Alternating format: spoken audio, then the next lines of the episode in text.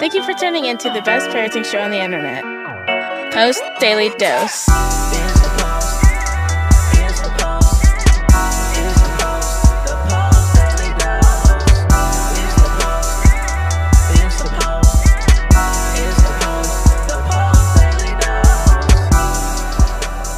Good afternoon, Facebook family. Welcome to another episode of Post Daily Dose with me, your trusted parenting advisor, faithful guide and servant on the healing journey. What's my name? Big Papa Bryan Post. Hope you guys are having a terrific Tuesday and that's been a good day for you. It actually is a very nice, turned out to be a very nice, very clear, um, almost 80 degree afternoon here in Crescent City. So we are feeling very fortunate and blessed that there's no smoke. There was smoke this morning. It was so weird how it settles in all of a sudden. We can literally smell it through the logs in the cabin. And uh, turned out to be a beautiful day though. So I hope you guys are doing fantastic.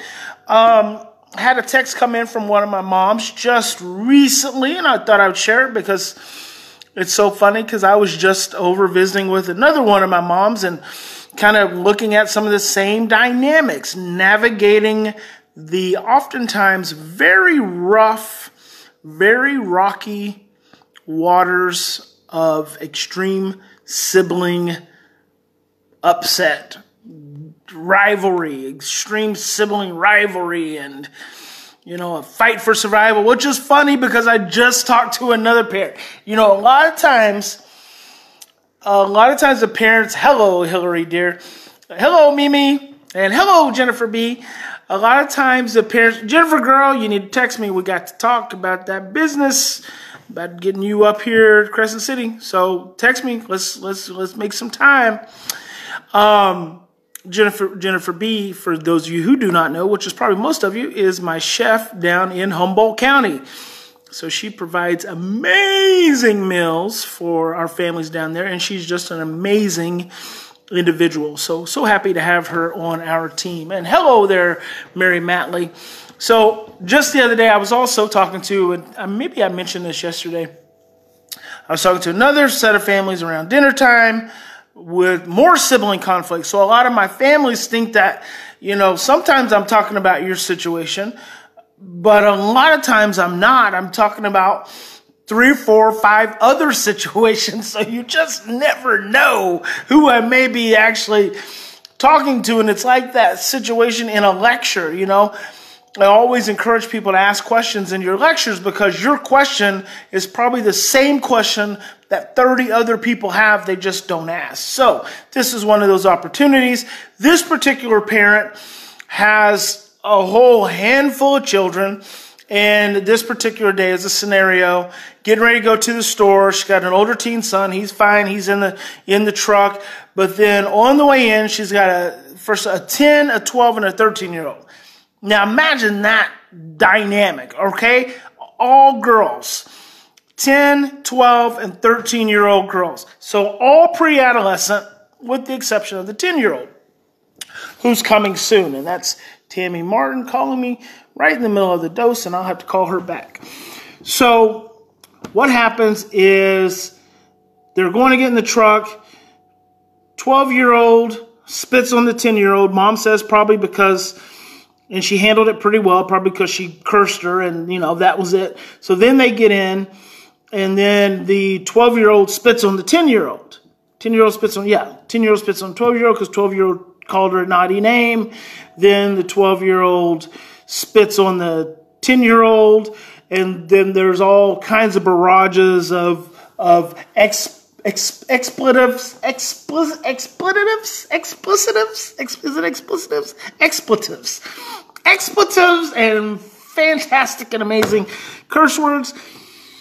And any other day, I would find be feel completely fine to just rattle off what those curse words are. But mm, something about this particular, I don't need to reinforce that. So, mom's like, "What do I do in this situation?" And then they get quiet. And then when they're getting ready to get out, finally they get quiet. When they're getting ready to get out, 12 year old kicks 13 year old in the back because she's not getting out fast enough, which then sends off another round of expletives, expletives, expletives. and, and then they go to the store and make it through, and mom's like, okay, so what do I do in the first scenario?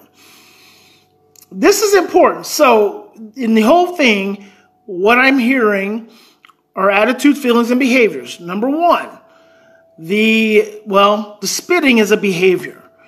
The cursing is an expression of feelings. The kicking is a behavior. And so mom said she actually just waited it out the first round. The first round, she just waited it out. It died down. They moved on. And when you start asking, what do you do? It comes back to paying attention. Thank you, Gail Perkins, for the 200 stars. Gail Perkins making it rain on Big Papa today. It comes back to being attuned.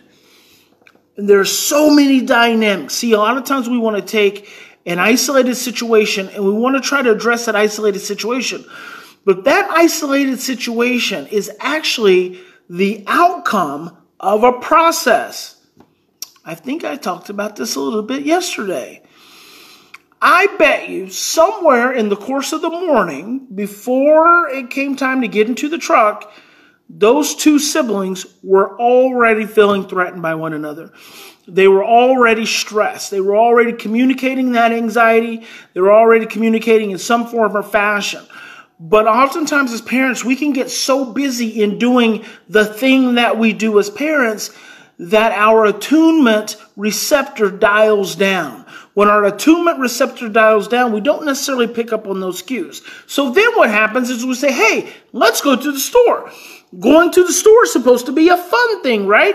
Everyone's supposed to enjoy going to the store because you're probably going to get a treat and it's a field trip and it's going to be great. But guess what? Number one, going to the store is a huge transition. Anytime you have an adopted child, any adopted children have transition issues. So transition automatically causes stress. Stress automatically causes us to regress. So now your seemingly 12, 13, 12, and 10 year old are actually not even 13, 12, and 10 anymore. They are now 5, 3, and 2. Looky there, 5, 4, and 2. Looky there. Or any any number, any switch and move around. If you had the cones, you just take your take your pick of who's emotionally younger in any given moment. So then there's that. So then the actual spitting on the other individual as we're getting into the truck. Now, this is very important. At any given time, you as the parent get to determine whether you want to continue forward with something or whether you want to stop. At any given time, as a parent, you get to determine whether something, you're going to let something ride or you're going to make an issue out of it. In this particular instance, mom decided not to not to do anything to let it ride. So there's some spitting exchanges and there's some cursing. We like to work and operate from a standpoint of intervention. Most of what I talk to you guys about is prevention. I don't operate from intervention, I operate from prevention. So we want to set up and look at and analyze the stress leading up to the scenario. But then when, let's say the first child starts, the, the, the 10 year old spits on the 12 year old. We already know, because we know our children, we already know the 12 year old is not going to be happy. Even if she got away with cursing her little 10 year old, and even if it was deserved because she cursed the 10 year old, so the 10 year old spit on her we know from experience that this probably is not going to stop there. So whether she handled it well, eh, we can't really tell, but what we do know is that she's probably stressed. So I would probably say, if it were me, I would probably say, I would probably stop and I would look at both of them and I would say we are not going another step further because I know where this is headed.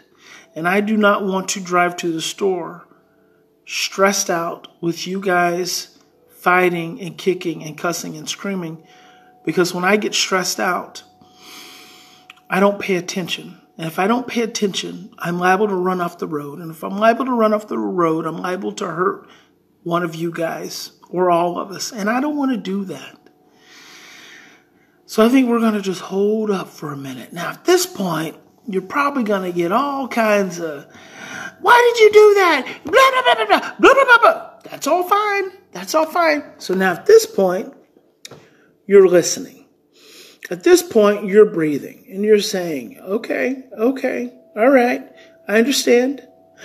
Um, sister, 12 year old sister, it hurts your sister's feelings when you say n- naughty words to her. 10 year old sister, honey, let's not kick. Let's keep our feet on the ground. And if you need to tell mama if she hurts your feelings, please let me know, okay? So we have this a little process. But we make sure we have enough process that everyone feels heard and everyone feels understood. And then you check in, you say, Are we good? Eye contact, are we good? Are you sure? Does anyone need hug? Does anyone need kisses? Are we good? Are we good? Are we good? We're good. Everyone gets in the truck. Now, here's something else you want to keep in mind. How you situate the children in the vehicle is very important. Many times I will say to parents, especially two parent households, even though you love to ride next to one another, one adult sits in the front, one child sits in the front, one adult sits in the back, and the other children sit in the back. That helps them regulate the environment more effectively. One mom, that tells you you probably need to take the one that seems a little bit more on the edge of dysregulation and have them set in the front because you want to create the containment. This may create its whole new round of issues, but these are things that your, your children will eventually get used to if you are willing to set the limit and be willing to skip Dollar General if you have to. Inside, know that you're willing to skip Dollar General. Inside, know that you're willing to work this process all the way through, and hopefully it'll be successful. But if not, be willing to turn around and walk back in the house and let them keep fighting. Okay? So then you get to, when you do that, you nine times out of 10 avoid the kick in the back, which then avoids the 13 year old feeling like you don't protect her or don't take care of her because you don't consequence the other kids because that's not something you do. But see, we can prevent that. Well, let's say we go all through that. We get to the store. Boom, 12 year old kicks 13 year old, which sends off its whole another round of cursing. Again, you stop. We are responsible for regulating the environment. When we stress, when our children stress, they regress to an earlier emotional state. Stop. Stop. And say to your 13 year old, honey, come here. Rub her back, say, Are you okay? You look at your 12 year old.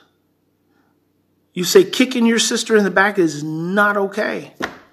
It's not okay. And she gets mad, and that's fine. It's okay for the kids to get mad. It's okay for your kids to get upset. There's fine. There's no problem with that. Let them get upset. Attitudes, feelings, and behaviors. You want them expressing their attitudes and their feelings so they don't drop into behaviors. It's very important. And then you, you get them conditioned through setting frequent, consistent limits. You let them express attitudes, let them express feelings so they don't drop into behaviors. And you say to your child, you set the limit. It is not okay to kick. And she gets mad, and that's fine. Let her get mad. Okay, and then mom said later, she actually asked the 12 year old what was stressing you out, what was stressing her out so much, which is fantastic. Mom said the 12 year old actually said she's just really missing her friends, really wants to spend some time with her friends. Mom says that was huge, just that she was able to communicate that. Fantastic. You asked you asked in a non threatening way, in a supportive way, and she was able to actually come up and tell you. So it really comes back to emotional containment, setting limits, thinking about prevention, thinking about from a standpoint of where are my children at emotionally. Gail Perkins, girl, she laid 800 stars on me. That's a Big Papa record. Oh my gosh. Hang on. I get.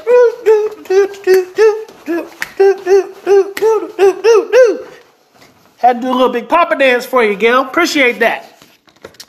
So it's all about setting those limits. It's all about thinking about the regressed state. And don't be afraid. Don't be afraid for your kids to get upset. Last night, I'm sitting here with Harold and Edna. It was about 8:30. We had a couple teenage boys, and I said, "Hey, it's time." And I've been out of town, and so I come in and I'm immediately bossing everybody around. My mama always tells me I'm being bossy. She'll say, "Hey, don't be bossing me around." Ah. So I'm bossing everyone around. It's 8:30, 9 o'clock. I'm like, "You boys, when's the last time you had a shower? You stink. Go get in the shower." So they got to go take their showers, and they go take the showers. And then I'm like, "Hey." It's nine o'clock. It's a school night. Time for bed. Go to your bedroom. Go lay down. So they are. They they go lay down. And so me and Harold and Edna are sitting out here, jibber jabbering. And about nine thirty, they both come out. You know, we're just sitting here, you know, chilling. They come out and they're like, like it's a new day. Well, we can't sleep, so we're gonna go out and work on bicycles. Like they had a whole plan in their head. We're gonna go work on bicycles at almost 10 o'clock at night. And I said, Absolutely not. It is a school night. Take y'all's butts to bed. And in about 20 seconds, they turned around and went and got into bed. Didn't get up again probably until I started snoring, and then they get up and get into stuff and eat snacks and all that kind of stuff. But they never left the house, and they slept good, and they both woke up very happy. Don't be afraid to set limits. The more you're willing to set limits, the more your children get used to and can predict who you are and where you stand, and that creates natural safety. So I hope that's helpful for the mom. I hope that's helpful for you guys. I hope you have an amazing evening. Remember, in any given situation, sometimes, guys, it's just a matter of slowing down. You just slow down and watch it. You just analyze it. You just think about it. Maybe you don't do anything different. Just watch it and then think about it. What would I do different here? And let it play out the way it's going to play out and just think, hmm, next time. I'm going to do this next time. It's just like I told the parents with the siblings who have problems at dinner table. You're going to have to do this 12 times. So I would want mom, get back in the truck tomorrow and do it again. This time, do something a little bit different. Watch a little bit different. Be thinking a little bit different. And then do it again. And then it's fun then because we don't tell our kids that they're actually a part of an experiment. And we're mad parenting scientists in the name of love. In any given situation, in any given moment, we always have two choices. You can continue to react from the same blueprints of stress, fear, and overwhelm, or you can stop. You can slow down, take three to 10 deep breaths, and choose love. And I hope you guys will choose love every single moment that you possibly can. And remember, it's not always possible. Sometimes we just get too stressed out, and that's okay too. You can still, after you get stressed out and lose your freaking mind, you can still breathe, come back, think it through, apologize, and do better the next time. Big Papa loves you. God bless you. You guys stay safe. My sweet, my sweet, sweet baby girl, Marley Jace my seven, soon to be 17 year old is having some medical medical struggles, and so just say a little prayer and send a little positive thought for for herself and for her very strong, um, brave mother, Christy, who all of you you know see on Daily Dose sometime. So just hoping that that uh, the doctors are taking care of everything, and I'm I'm not too alarmed yet. Um, that's there's there's nothing that stresses me out faster than Marley having to be in the hospital or have some kind of surgery. Man, that just boosh, that just takes away all my window of tolerance. And so right now we're really positive. Christy and I we're talking at three o'clock in the morning, just kind of processing, thinking it through, which is awesome because we have great communication. And we, when it comes to Marley and it comes to our health, we're just like right on the same page all the time. So that helps me feel less stressed. Also knowing I'm clear across the country, but if so, if needed, there are, there are airports, and I would get there. So say a prayer for us, say a positive thought for us, and I will see you guys tomorrow. Join us live on weekdays at 6.30 Central Time on Facebook at the Post Institute. Don't forget to get your copy of Bryan's best-selling book, From Fear to Love, on promotion. Just pay shipping and handling at www.feartolovebook.com. That's www.feartolovebook.com.